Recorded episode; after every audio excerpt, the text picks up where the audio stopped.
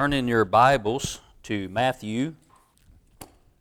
Now, I'm going to be doing an overview of different chapters leading up to 13, and you can just kind of follow along. I will read some scripture going through this overview, but mainly I'm just going to be talking about what's going on until we get to 13, and then we'll slow down a little bit. So, I've been telling you for weeks that I've been trying to get to chapter 13 of Matthew. And the more I study it, the more I've been held up in the other chapters. And I've been seeing all kinds of really good sermons. They just popping out at me everywhere I look. And, you know, the more I study, the more I realize there's no way I could ever run out of sermons. There's just no way. I, I see, I see one little thing, one verse that takes me over to a whole other book of the Bible, and I, am like, that's another sermon. And there's another one over here. It, it's, it's, it's amazing. So I have no worries whatsoever that I'm going to run out of sermons. So the Sermon on the Mount started in, in chapter 5, and now in chapter 6, what do we it's still the it's still the sermon on the mount in 6 and 7 so, what's in 6? What's in chapter 6? I just want to touch on it. And basically, what it's talking about is uh, when you give alms, what does that mean? That means giving to the poor. When you give alms, do it in secret. Do not let your, your, your right hand know what your left hand's doing, or your left hand know what your right hand's doing. You're supposed to do it that way to where you're even tricking yourself, that nobody will see you doing those things, because if you did it to be seen of men, that's the wrong heart. Talking about praying in secret. The Pharisees were famous for praying in the synagogues and out on the streets where everybody could see them, but they didn't pray in private. Even talks about fasting in secret.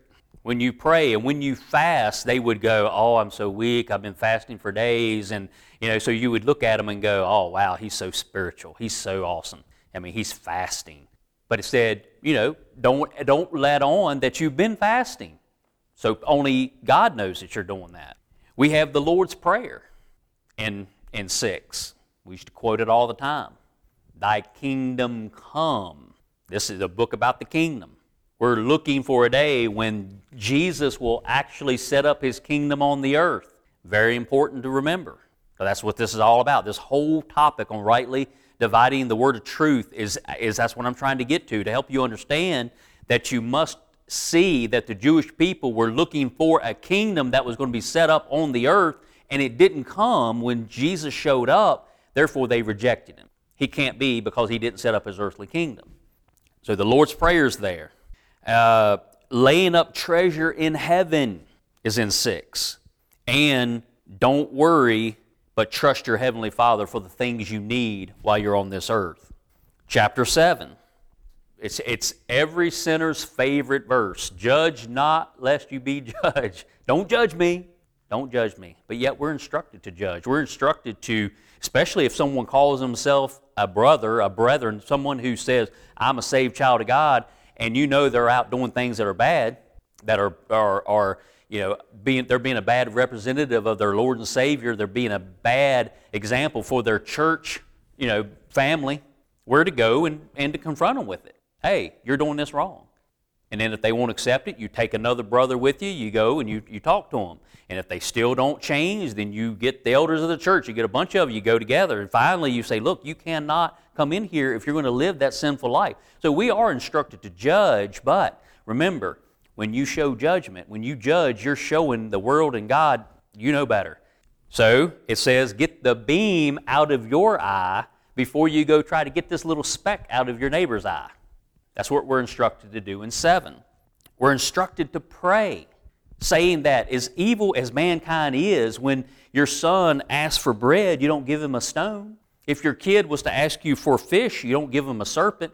And if you are able to give good gifts to your kids, why are you not praying to God the Father who can give you way better than what you can do for your own? So pray. That's part of 7. Talks about entering the straight or the narrow gate because wide is the way to destruction. The easy way is eh, the way everybody's going to go, and they're going the wrong way. But you need to be a person who's looking for the narrow gate. Is there one way to heaven or is there many ways? I got a little booklet. It's in my bag over there if you want it. You want to read it. One way or many ways. You want to be tolerant? You can say, well, there's many ways to God. There's many ways to get to he- heaven. But that's wide. That's a wide gate that leads to destruction. We say, because our Bibles tell us, Jesus said in John 14, 6, I believe it is, that He is the way, the truth, and the life, and no one gets to the Father except through Him, Jesus. So that's the door. There's that one narrow door to get to God, and it's Jesus. Point people to that narrow gate.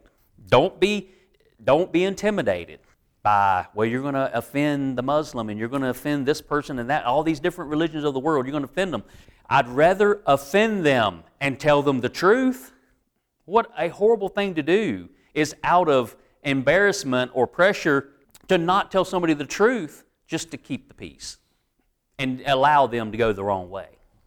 Uh, warning of false prophets, verses 15 through 20, and you know them by their fruit. We're, we're warned watch out for the false prophets. There are many of them out there. Beware of being someone who just goes to church just to go to church. Are you hearing me? Pretending to be a, a Christian because you don't want Jesus to say, I never knew you. You don't want to hear that. And then the last part of seven, building on a rock or building on the sand, that parable. So we want to build out, everything we do needs to be built on the rock of our salvation, which is Jesus Christ. That's what we do here. Then when you get over to chapters 8 and 9, and this is where, I mean, there's some sermons in here. I mean, we're, we're going to go back, I'm sure, over the next, who knows, how many weeks, but we're going to hit some of these because I'm fascinated with some of these miracles. Though it's miracles, it's a series of miracles in chapter 8 and 9 where Jesus is proving who he is. I love the story of the, the crazy dude in the cemetery over in Gadara, Gadara, is that how you say it? Gadara. And Jesus gets off the boat and he walks up and this crazy dude, now in Matthew, it's two of them. And they're just, they're, they're demon possessed. And in Luke and Mark, it's just the one. They talk about the one guy. He's running around a cemetery. He has no place to live, and he's, he has no clothes on. He's, he's, it's, it's like showing up at South Beach, Miami. That's what you'd expect down there. A bunch of people running around with no clothes on. This guy is a maniac. They've tried to chain him, and he breaks the chains. No one can go through that area because of this madman. But Jesus gets off the boat and walks up, and this guy comes running down, and Jesus doesn't have to say a thing. Now, Jesus did say, Come out of him, you unclean spirit. That's what he actually said. He, this, this crazy guy coming down at him, and he has said, Come out of him, you unclean spirit. And the spirits, the demons that are in this guy, say, why are you here? Are you here to torment us before the time? They call him Jesus, the Son of God. They knew eh, eh, Jesus didn't. If you look at the Matthew account, you look look in your Bibles. Look at how many red letters are in that account of that, and that's in uh, uh, eight twenty eight through thirty four. Jesus' words are in red, right? One word.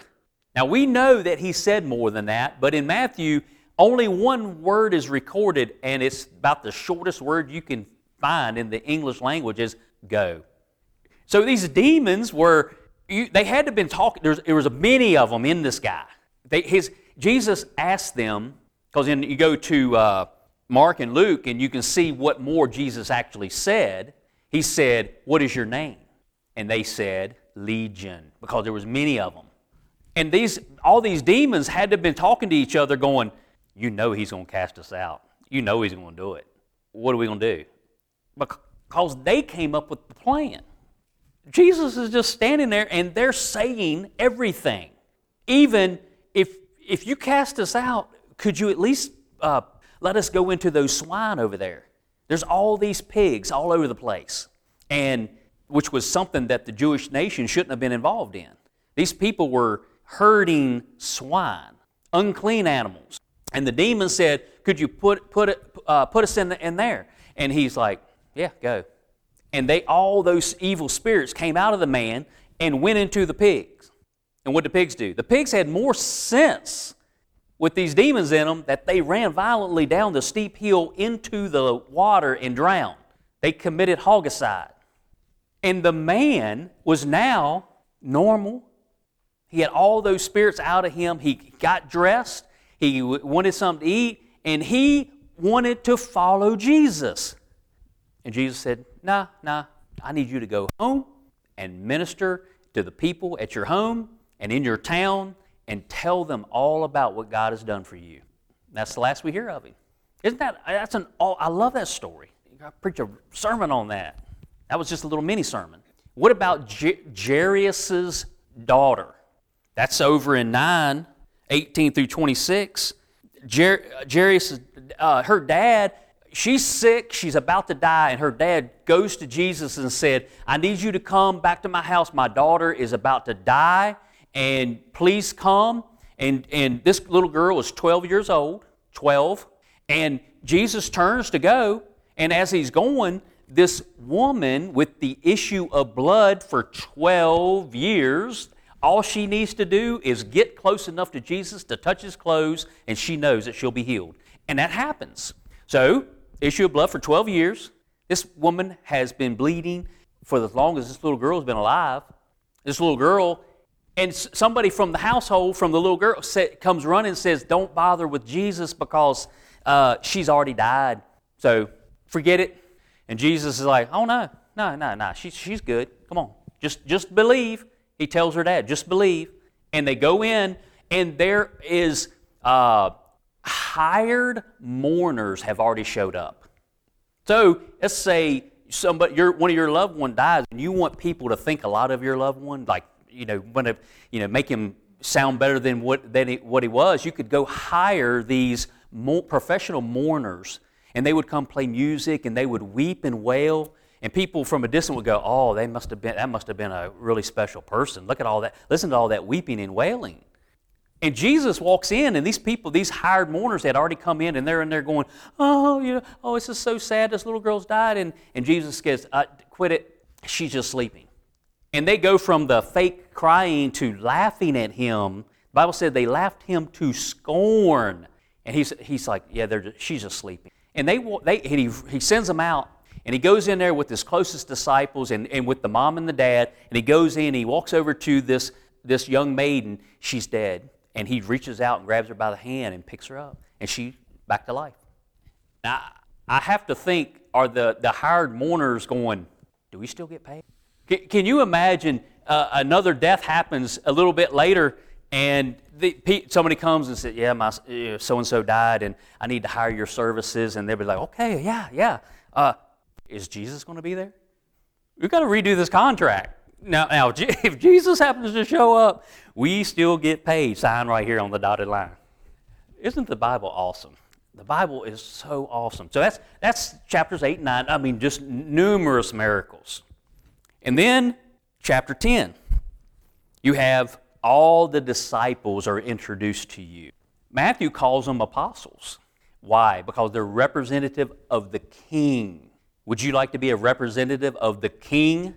Then you are not an apostle. If you go out and you say the things. Now, now this, these people were pretty special. And do you know, do you know the 12? Do you happen to know them? You know their names? If somebody was to say, you know, if, if somebody asked you on your favorite sports team the lineup and you're able to rattle them all off, what if they asked you who are the 12 disciples? Can you name them? We need to be able to name them. And it's not easy because it's different names, but we'll just go through them real quick. You have Peter, otherwise known as Simon, but he was, we know him as Peter. His name was Simon, but he got changed to Peter. It's easy for me to say them because I got them all wrote down right here. And then Andrew, and then James and John, the sons of Zebedee. You know, James was the first one to die, and John was the last one to die, the brothers. James lost his head. And then John ended up writing the Gospel of John. He wrote three epistles, and then he, he wrote Revelation. And they, I hear that he lived to be about 94 years old. All the rest of them died younger, and they all died a martyr's death, all the other disciples. All right, then there was Philip, and then Bartholomew, also known as Nathaniel, and then Matthew, also known as Levi, he was the publican, and then Thomas, known as Didymus, James the Lesser, the son of Alphaeus, and then Lebbaeus Thaddeus, and then Simon the Canaanite, who was also the, the zealot. He was, the, he was extreme, you know, uh, ready to take up arms and, and get things done. And then you had Judas Iscariot, who ended up betraying him. So they are sent out in chapter 10. They're sent out two by two, and they are to go and to not take anything with them for uh, to prepare for this journey that they're doing. And they ha- they were able to do these unbelievable miracles that only Jesus would, should be able to do, but Jesus gave each and every one of them the ability to go out and to raise the dead, to heal people of sicknesses and diseases. They went out and did these, these it's for a sign, so that people would say, This is for real. Beware of people today who say they have these sign miracles, these gifts, these things, uh, gift of healing.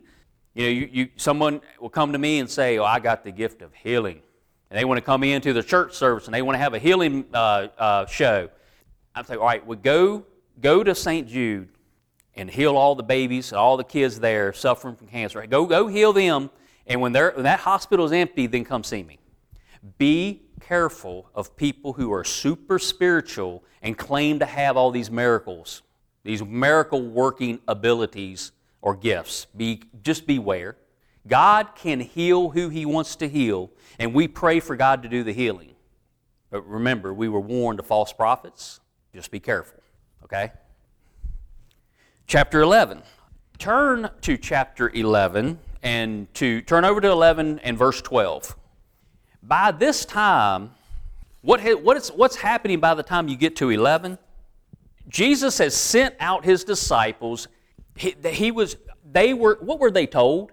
Not to go to the Gentiles and do, do not go to any city of the Samaritans, but to go to the lost sheep of Israel and all the disciples were working miracles, you would think that this kingdom of heaven that he's preaching about, that he's trying to get out to everybody, is going to just really be well received, right? Well received. So, so what does 11 say? 11, 12. And from the days of John the Baptist until now, the kingdom of heaven suffereth violence, and the violent take it by force. Now, if you happen to have an NIV handy, we, we got NIVs on the pews, and I, I leave them there for a reason. I'm not scared of them. You know, you would think the way I am, the way I preach, and the way I say I like the King James, I wouldn't allow any NIVs to be in this, in this sanctuary. We know that the message of the kingdom of heaven, we know that the message of the kingdom of heaven was not well received. It even went so far that they captured the king of that kingdom and they took him and ended up crucifying him on a cross. Now, what does the NIV say in verse 12 of 11? It says, From the days of John the Baptist until now, it starts off really good. The kingdom of heaven has been forcefully advancing, and forceful men lay hold of it. The total opposite of what really happened the total opposite. Why? I preach from the King James Version. The total opposite of what actually happened. People were violent against the kingdom of heaven, and they did take it by force because they hated it, not because they wanted it.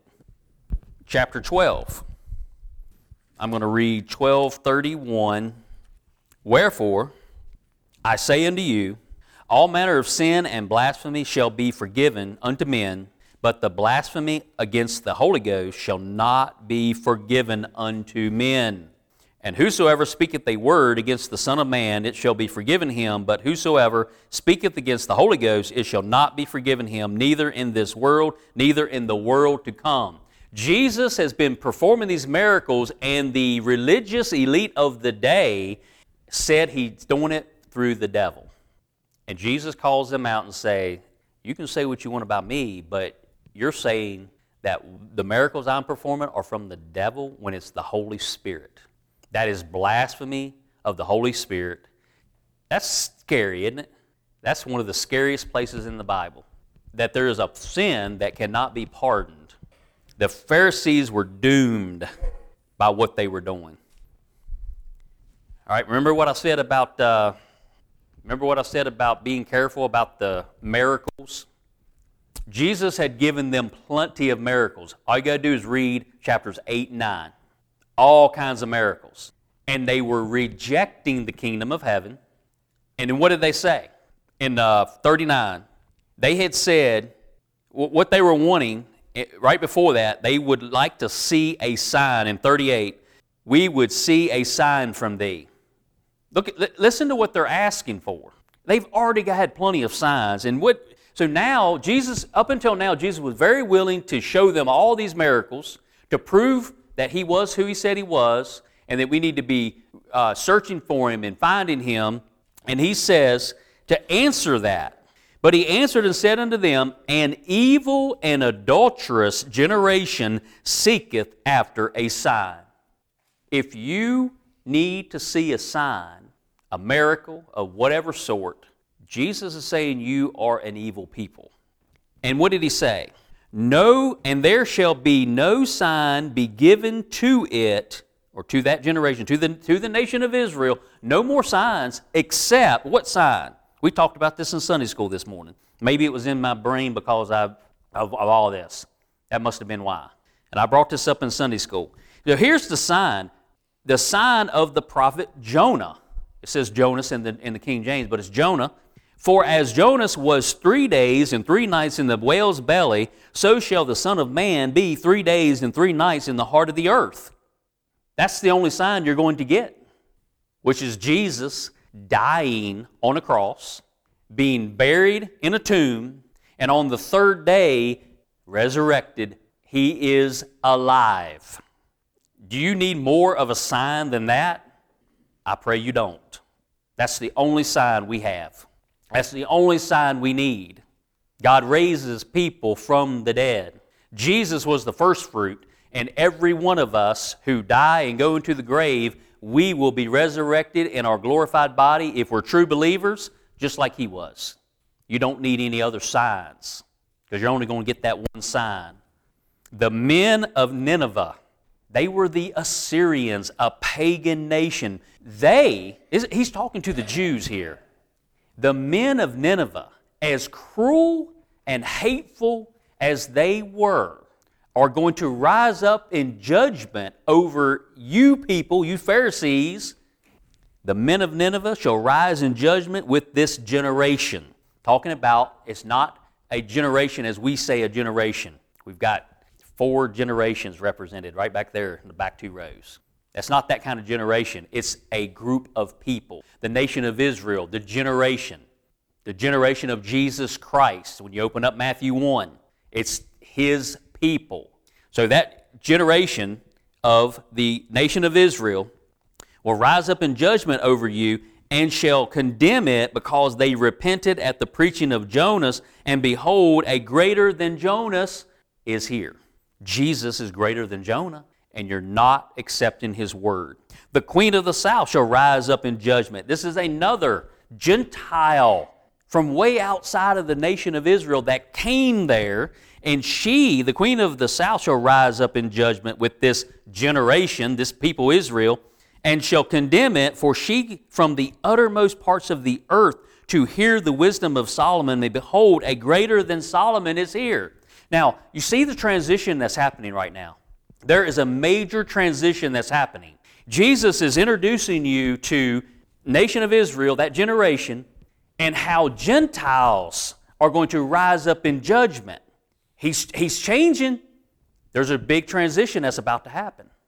Remember, just a couple chapters back, 10, go into go unto the lost sheep of Israel only. Don't go to the Gentiles, don't go to the city of Samaria. You go to the lost sheep of Israel. Well, now he's condemning Israel and he's talking about Assyrians coming, coming up to judge and the queen of the south, Gentiles, Gentiles. Now, the next verse I'm getting ready to read to you. It is deep, it is awesome, but so simple. It's just so simple, but it's got such deep meaning. Brace yourself. We are now at chapter 13, the first verse. The same day went Jesus out of the house and sat by the seaside. Are your minds blown? You think, I mean, do we really need to know that? Go to the other Gospels, you're not going to see a statement like that. Do we really need to know that little minor detail? Why couldn't we just, you know, shorten the Bible up a bit, make it a little easier to read, and just get that verse on out of the way? Would it matter? Remember, he said, Go to the house of Israel. House is Israel. He's coming out of the house. What does the sea represent? How you get to all the foreign nations, the Gentiles. See the transition? He's coming out of the house of Israel and he's going to the Gentiles by the way of the sea. It's actually really deep. It needs to be there. Pretty cool, huh? And great multitudes were gathered together unto him, so that he went unto a, into a ship and sat and the whole multitude stood on the shore, and he spake many things unto them in parables, saying, Behold, a sower went forth to sow. Now, what you're, what you're going to see in 13, and you, y'all can read it on your own and get ready for next week. I might break down the sower parable in detail, but there's seven, you're going to see seven main parables here. And this is what I want you to see in each one of them. Notice that the first four are spoken to the multitude, but then the, the next three after the first four, the multitude is sent away. He goes back into the house with his disciples and he shares those three with them privately. All right, the sower sows the seed into the soil. There's four different types of soil. It's good seed, it's real good seed, and the sower is the most amazing sower in the universe, but only a quarter of it falls on good ground. You know, there's the, uh, the, the path that's beaten down, compacted, the seed lays on top, and it doesn't do anything because it's laying on that compacted ground. You know, we, we're to, we're to uh, pray for the Holy Spirit to go before us so that when we get to the person with the word, which is the, which is the seed, that we're able to minister to them and throw that seed out on that person, they've been cultivated by the Holy Ghost. The ground's soft and ready to take the seed. Well, some seed falls on that hard ground and it stays on top in the birds of the air. And the bir- birds in Scripture is always represents evil spirits. And the birds come along and take it up. I can share with you some of the most amazing words out of the Bible, and as soon as we're done here, and you just it's, it could be gone just like that. Why? Because the devil cannot stand me standing up here preaching the word out of the Bible. Did you hear me? The devil cannot stand it. He hates it, and he does not want me to speak them. And if I do, he wants to snatch it up as soon as he can so that it does nothing.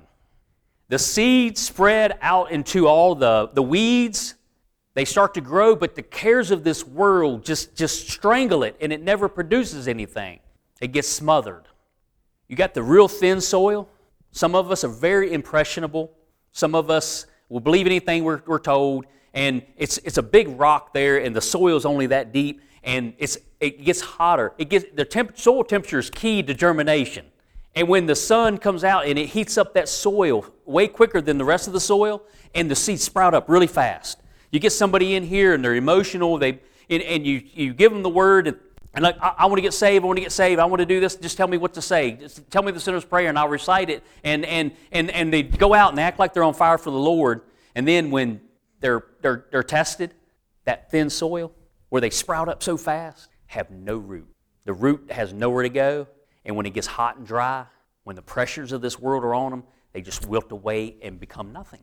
But then there's that good ground and those people who receive that seed that are good ground, they will produce some a hundredfold, some 60, some 30, but they will produce. You will know them by their fruit. If you're not producing for the Lord, ask yourself a question Do I really know Him?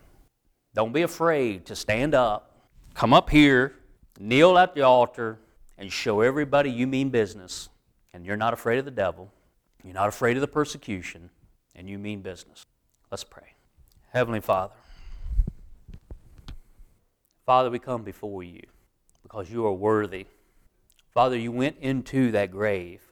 You went down into the heart of the earth. This was raised. He is resurrected. Father, Jesus is our Savior. Father, I pray that we would be a people who don't need a sign other than the sign of that, of Jesus dying, going into the grave, being raised again. He is alive. Jesus, you are sitting at the right hand of the Father so that we can pray this prayer right now. You give us access to heaven. Father, we are kneeling at the throne of grace right now. And Father, thank you for making a way. And Father, if there's anybody here today that needs to know you better, that has questions about salvation, anything, Father, that they would have the boldness to come forward, just to ask, we can pray over them. Thank you, Lord. In Christ's name we pray.